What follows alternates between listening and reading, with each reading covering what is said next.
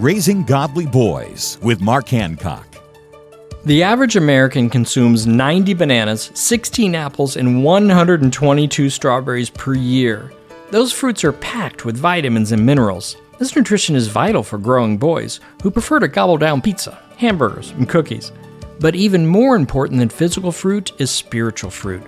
In Galatians, we read that the fruit of the Spirit is love, joy, peace, long suffering, kindness, goodness, faithfulness, gentleness, and self control, essential in helping your son grow in stature and wisdom.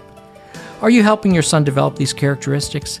Take time to talk with him about how these fruits of the Spirit are displayed in real life. For information about a proven process that is helping boys grow into godly men, visit Trail Life USA or RaisingGodlyBoys.com.